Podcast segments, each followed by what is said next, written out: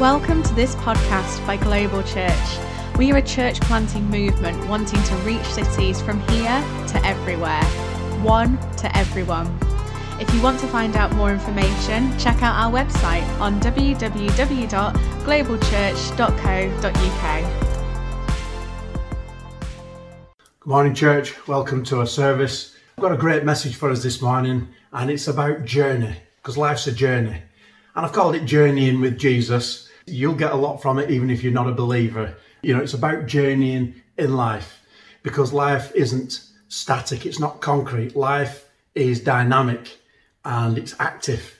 And so things change. You know, God's purposes never change, but his plans do because life's dynamic. People change, people move. And it's a bit like a game of chess. If they move that way, you've got to move that way and, and God constantly is moving his people because it's life's dynamic and we have to be open to the Holy Spirit to, to move us into the right position and places. We don't always understand it.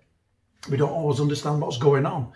And if you haven't trained yourself on the inside to know God's word and his ways, when things happen, you'll go, God, where are you? What, what's this? What's that? What's, you know, you don't care.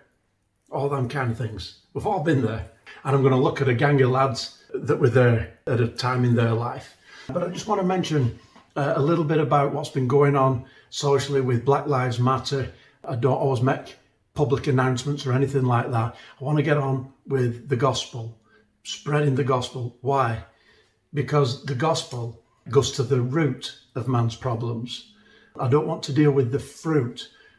The tragedy that happened to George Floyd was the fruit of the problem and what people like Bishop T.D. Jakes and others in the United States are trying to do is to go to the root of the problem. Jesus said this because he knew men, John's Gospel says. Jesus knew what was in men.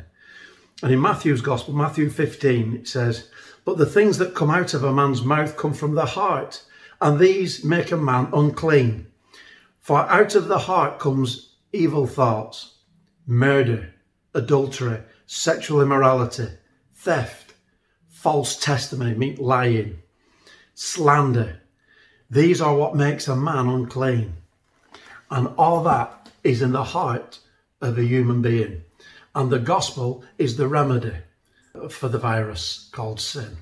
You know, sin causes us to be selfish, it causes us to be racist, it causes us to be sexist, it causes us all sorts of problems. When Jesus died on the cross, he died to break the power of sin and to reverse the curse of sin in our lives. That's why it is so powerful. I chose as a young man to go down the route of what is the reason that people do these things? And it's because they don't know the Creator. It's because they don't know the, the power of the gospel. And so I want to read to you from John chapter 1. It says, In the beginning was the Word, and the Word was with God, and the Word was God. He was with God in the beginning. Later on, it says, verse 10, He was in the world, and, the, and though the world was made through Him, He's the Creator, that's Jesus. Though the world was made through Him, the world did not recognize Him. He came to that which was His own, but His own did not receive Him. Yet to all who received Him, to those who believed in his name, he gave the right to become children of God, children born not of natural descent, nor of a human decision or a husband's will that is born naturally, but born of God. Verse 14, and the Word became flesh and made his dwelling amongst us. We have seen his glory, the glory of the one and only, who came from the Father, full of grace and truth. And today I want to have a look at what it is to know him. And to know him is to follow him. And life is a journey. And Nicodemus came to Jesus at night, it says in John chapter 3. Why does John put it at night? John's a great wordsmith because night is the end of one day and it's anticipating the dawn of a new day. And I want to say right at the beginning of this talk let today be the end of a season you've been going through. Let today be the end of what you've what you've had to live through. And let's anticipate a greater tomorrow a new tomorrow. Let the day of debt, let the day of confusion, let the day of being under the oppression of the evil one in whatever form, whether it's racism or whatever, let today see a breaking of the old and a breaking in of the new. I want to see many, many people's lives transformed by the gospel. You know, I've heard stories in the 80s when the, the battles were raging in Northern Ireland. The tensions weren't just high, they were bu- bubbling over and boiling over. And, uh, you know, retaliation, murders, and everything. It was terrible between Catholics and Protestants. I think you know what I'm talking about. Just religion. It's just, just thoughts, just systems of thought. God not really being involved in any side because the hallmarks of God is love, joy, peace, patience, kindness. But I'm not having a go at anybody. I, I try not to. Not my thing really. But what I'm saying is, I heard stories of Catholics and Protestant men, hard terrorists, being sent down to prison and finding Christ and finding Him to be the Saviour and the one that can forgive them. And they knew they didn't deserve it. You didn't have to tell these men twice that they didn't deserve God's forgiveness for what they'd done. But what was even more amazing is they often met in chapel and they worshipped together and they called each other brothers. Where there were once warring factions, now there were peace and reconciliation. That's the power of the gospel. It's a new day. It's always a new day. When I preach the gospel, I know it's a new day coming in somebody's life. Today's your day, and you need to be open to God speaking into your life. Transforming. It's fantastic. So these young lads, the disciples, let's get to the story I want to get to. And that is from Luke's Gospel. And Jesus had just been teaching, he'd been teaching all day, and even the disciples were like hungry and, you know, irritated. The young kids, they'd be late, they'd be in their late teens, early 20s. And, um, you know, they're trying to edge Jesus away from the crowd and, and uh, you know, finish the meeting type thing. And it says this in, uh, in Luke chapter 8. One day, Jesus said to his disciples, Let's go over to the other side of the lake. What a phrase. Let's go over to the other side. Because at the other side is where you'll meet people that are different from you. We've got to learn in life to walk in other people's shoes. Yeah.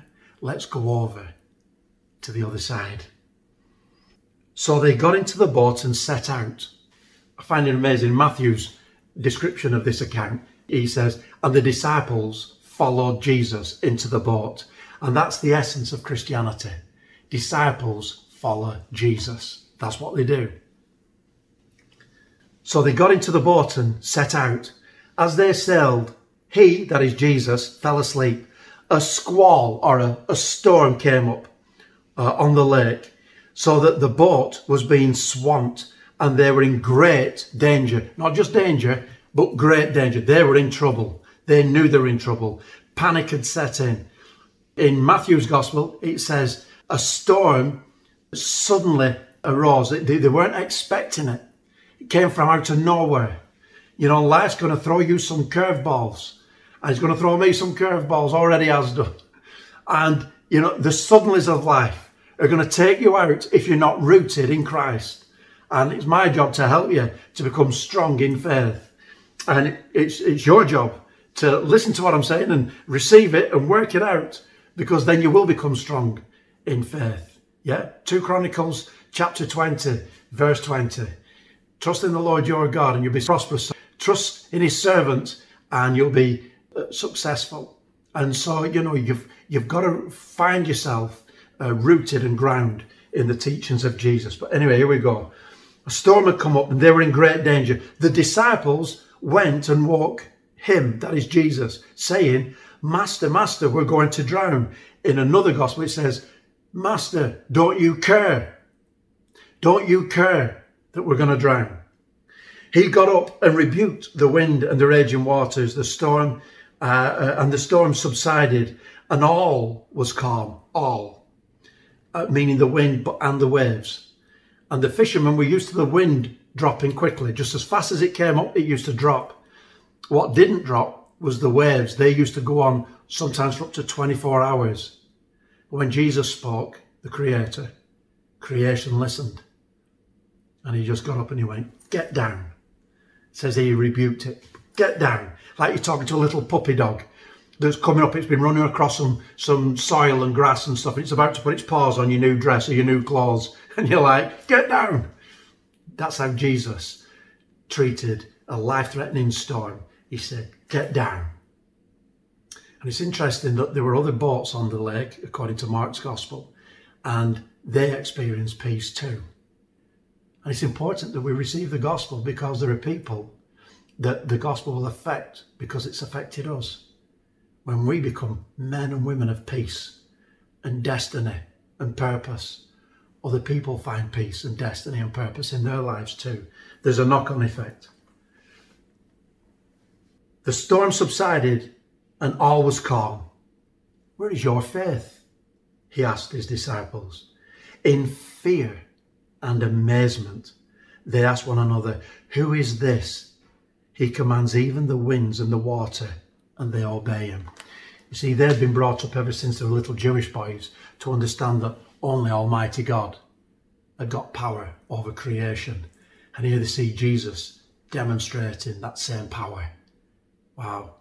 Two and two make four. Not just the Son of God, but God the Son. So the disciples get into the boat and they were pumped when they got in because they'd been just been being taught about the power of the word and the word bringing faith. And it's like a seed going into a person's heart.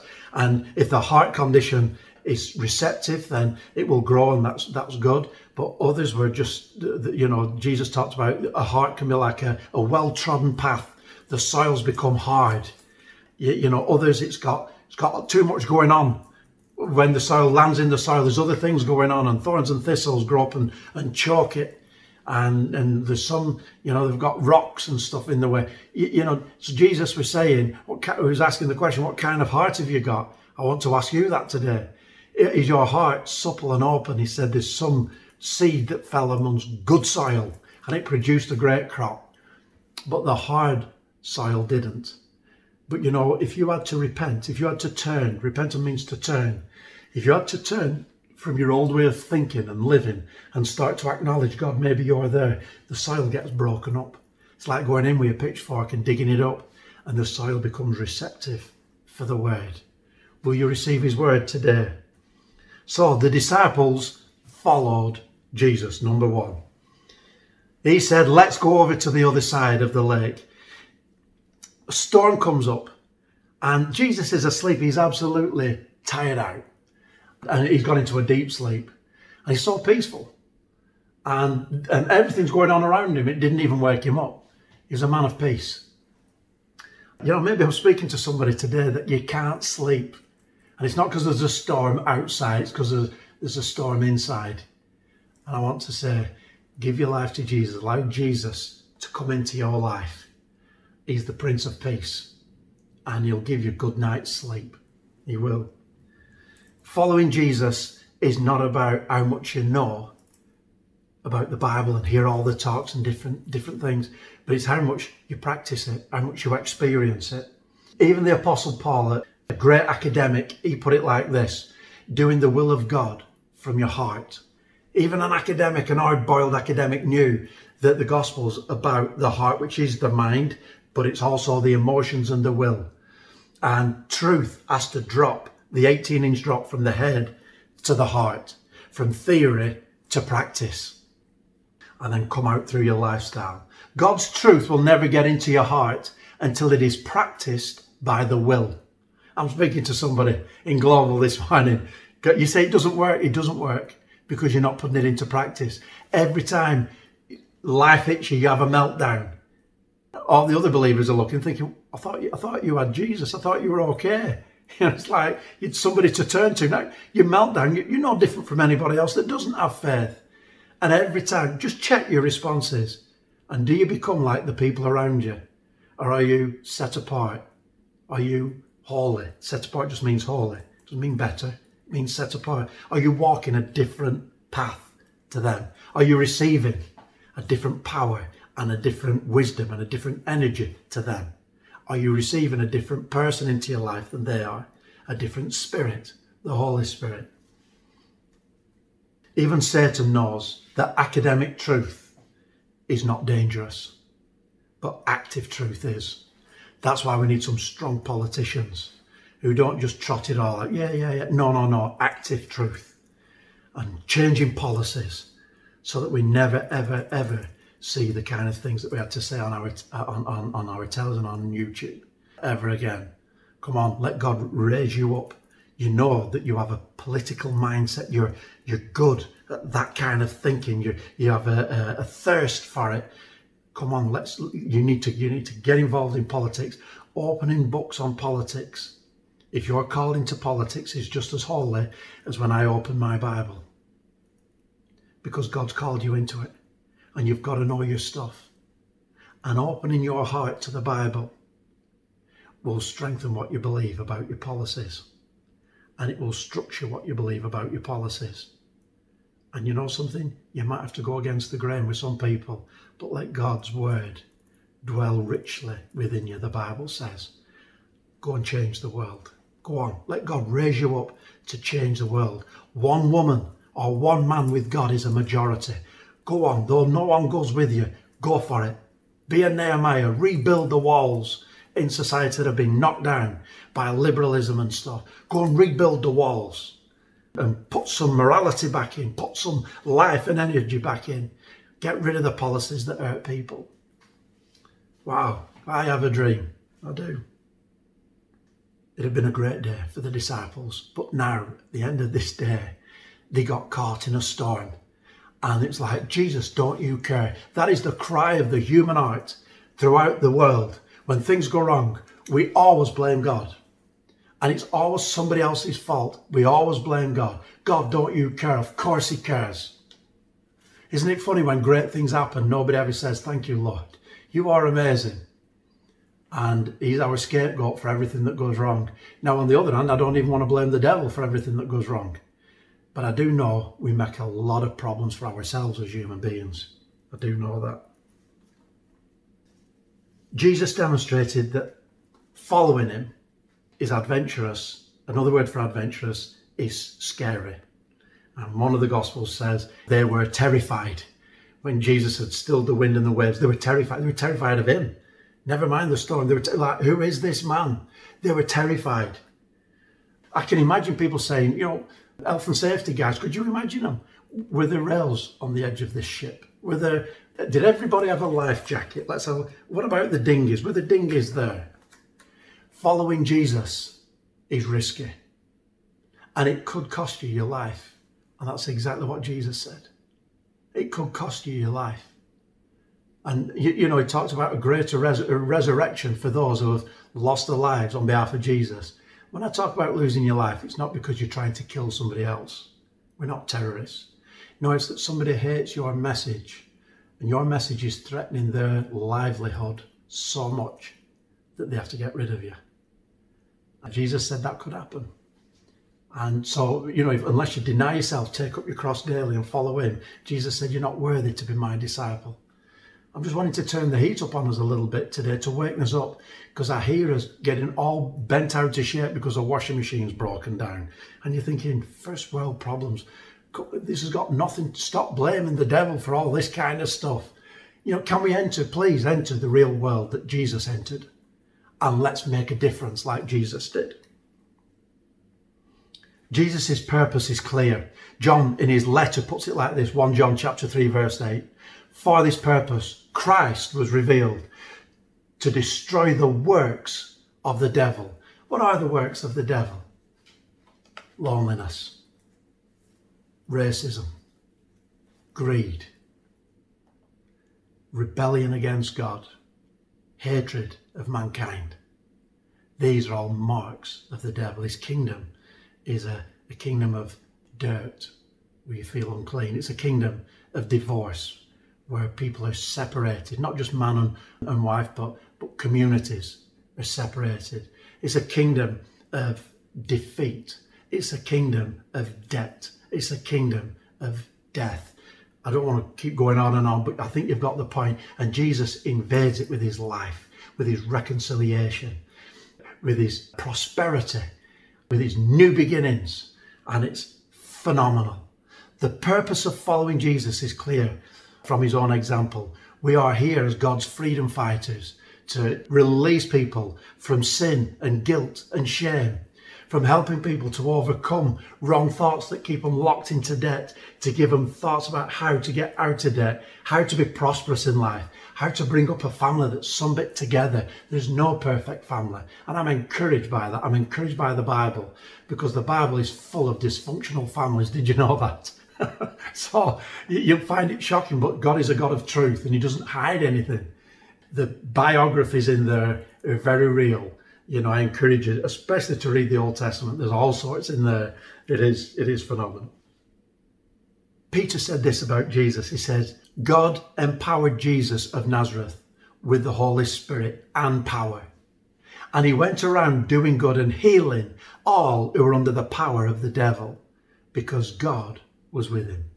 Lifting depression off people, lifting oppression off people, healing, you, know, broken bodies, broken down bodies, people with viruses, things going wrong with them. And they came to Jesus and it says he healed them all. There was nothing that could get past Jesus. So the disciples followed Jesus into the boat. There was a togetherness. They come together, not just as individuals, what's in it for me? Now they're coming together as a team and for the greater cause. They come together for the cause of Christ. And that's what church is for. We're here for the cause of Christ. Yes, God wants us to have great lives and everything, but ultimately, we're here for, for His mission. We're on His mission. We are submission, sub under His mission. We're submitted to Him. And I'm wanting to say that the, the mission is scary. The mission is overwhelming at times. These guys are in the, in the boat you know the way the wind and the waves were overwhelming them to the point of they were very scared. They weren't just scared they were very scared. They weren't just in trouble they were in grave trouble. And you know we're going to be in situations like that and i want to say keep praying and keep being bold and keep going forward. Yeah.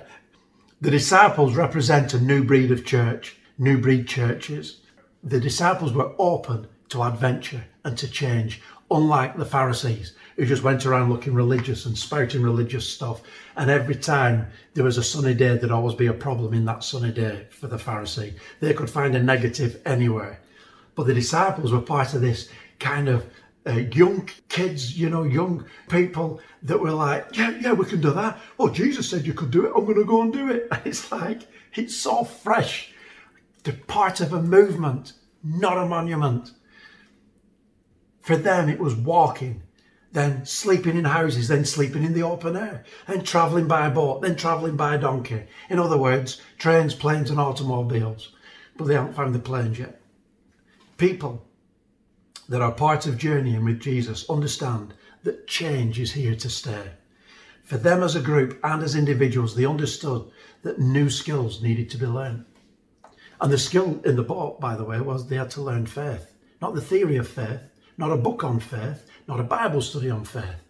I hear so many people giving you Bible studies on faith and stuff like that. And I'm like, well, when was the last time you had faith? And usually the stories are 20 years old, 30 years old. When was the last time you had faith? When did God turn up for you in a miracle, in a miraculous way? It's God's normal way, it's God's normal language, is miracles. He doesn't have to muster anything up. They understood that new skills had to be learned in order to uh, accomplish tasks before them. And it's the same with you and me. And we need to we need to learn how to reinvent. We need to become more and more like Madonna. Madonna. Hey, she's an amazing person because she has had to deal with herself. And instead of settling, she has had to reinvent herself, reinvigorate herself. She is so amazing. We can learn a lot uh, from Madonna, and only the religious people have a problem with that kind of language. But you know what? People that are full of adventure, they will look and see God and God's principles at work throughout His creation, throughout other people that don't even have their faith or anything like that. They look and they just say, I can see that works. That's a principle of reinvention. Let me give you a scripture. Jesus said, You don't put new wine into old wineskins. And really, he's talking about thoughts. You can't put new wine into old wineskins because it'll break the old system. The new system is too energetic, it's too bubbly. And that's when people try to make two churches, you know, we've got like a youthful part of the church and then the church, and they don't get on because they're not family. There's no reality, there's no truth there. Everybody fights for their own corner. That's everything that's the opposite to what the Apostle Paul said in Corinthians. We're, we're family, we're, we're one body, we've all got different gifts. It's the same Lord. It's like they've missed it, totally missed it. You know, we're not a youth church. We have lots of youth uh, uh, in church. We're not a youth church, but but we, we have a youthful spirit, and we will always have a youthful spirit as long as we keep changing. Keep. If you're going to get promotion, if Jesus wants to raise you up and say, "Follow me," into politics, or "Follow me," into a career, or "Follow me," into a business, follow me, and you follow him, you will have to learn how to change for your career, for your ministry, for your promotion. Sometimes in church, it's like being on a bus. We're on the right bus, we're on the right route, but we're on the wrong seat on the wrong side. Sometimes we're on the wrong deck. but listen, the driver's seat's taken, so don't worry about that. But you know, we've got to we've got to be flexible enough to move around and change and do things differently sometimes. And sometimes where you know people leave church because they're they're in, they're in the wrong seat and it's not working for them, and, and and it's all about them sometimes, and that's how it begins. But after a while, you realise it's about us, and then it's not just about us; it's about them that don't know Jesus, and there's a journey there that has to go on. You know, for some people, they get disappointed and they leave church. God's appointed them to that church, but now they get disappointed. They disappoint themselves and I want to say to somebody today stay in the boat. Stay in the boat. When things are not going right in your church, stay in the boat. When things are not going right in your dinner party, stay in the boat. Stay in the boat until the storm's passed. Why? Because it'll get you to the other side. Sometimes you've just got to stay in the boat. If you're going to get to the other side, you've got to stay in the boat. Sadly, many people get comfortable and want to stay with what's safe on what they know. But that is not an option because following Jesus, by definition and by very nature, involves movement, disturbance, effort, adaptability, and change. Clint Eastwood in Heart, Heartbreak Ridge, Ridge, he said, You've got to learn to adapt, improvise, and overcome, punk. Adapt, improvise, and overcome. And Jesus said it's only the overcomers that get to heaven. Did you know that? He did. Only those who overcome will get to heaven. What's getting you down? What's dragging you down? You've got to learn to overcome. So the disciples followed Jesus. It's a journey with Jesus. Number two, the disciples get frustrated with Jesus. Now, I'm going to have to go to that next week. I've said way too much this week. Gosh, I could go on forever. I love this. I do love this. I love sharing God's words and God's perspective of things. And you know, it should strengthen you, it should nourish it, it should give you give you a hunger to read the Bible, to say, I never knew it said that in John's Gospel. I never knew it said that about Jesus being God in, in, in John chapter 1. Go and look it up, check it out. From the team here at Global Church, thank you for listening to this podcast. Please check out our other messages available on the website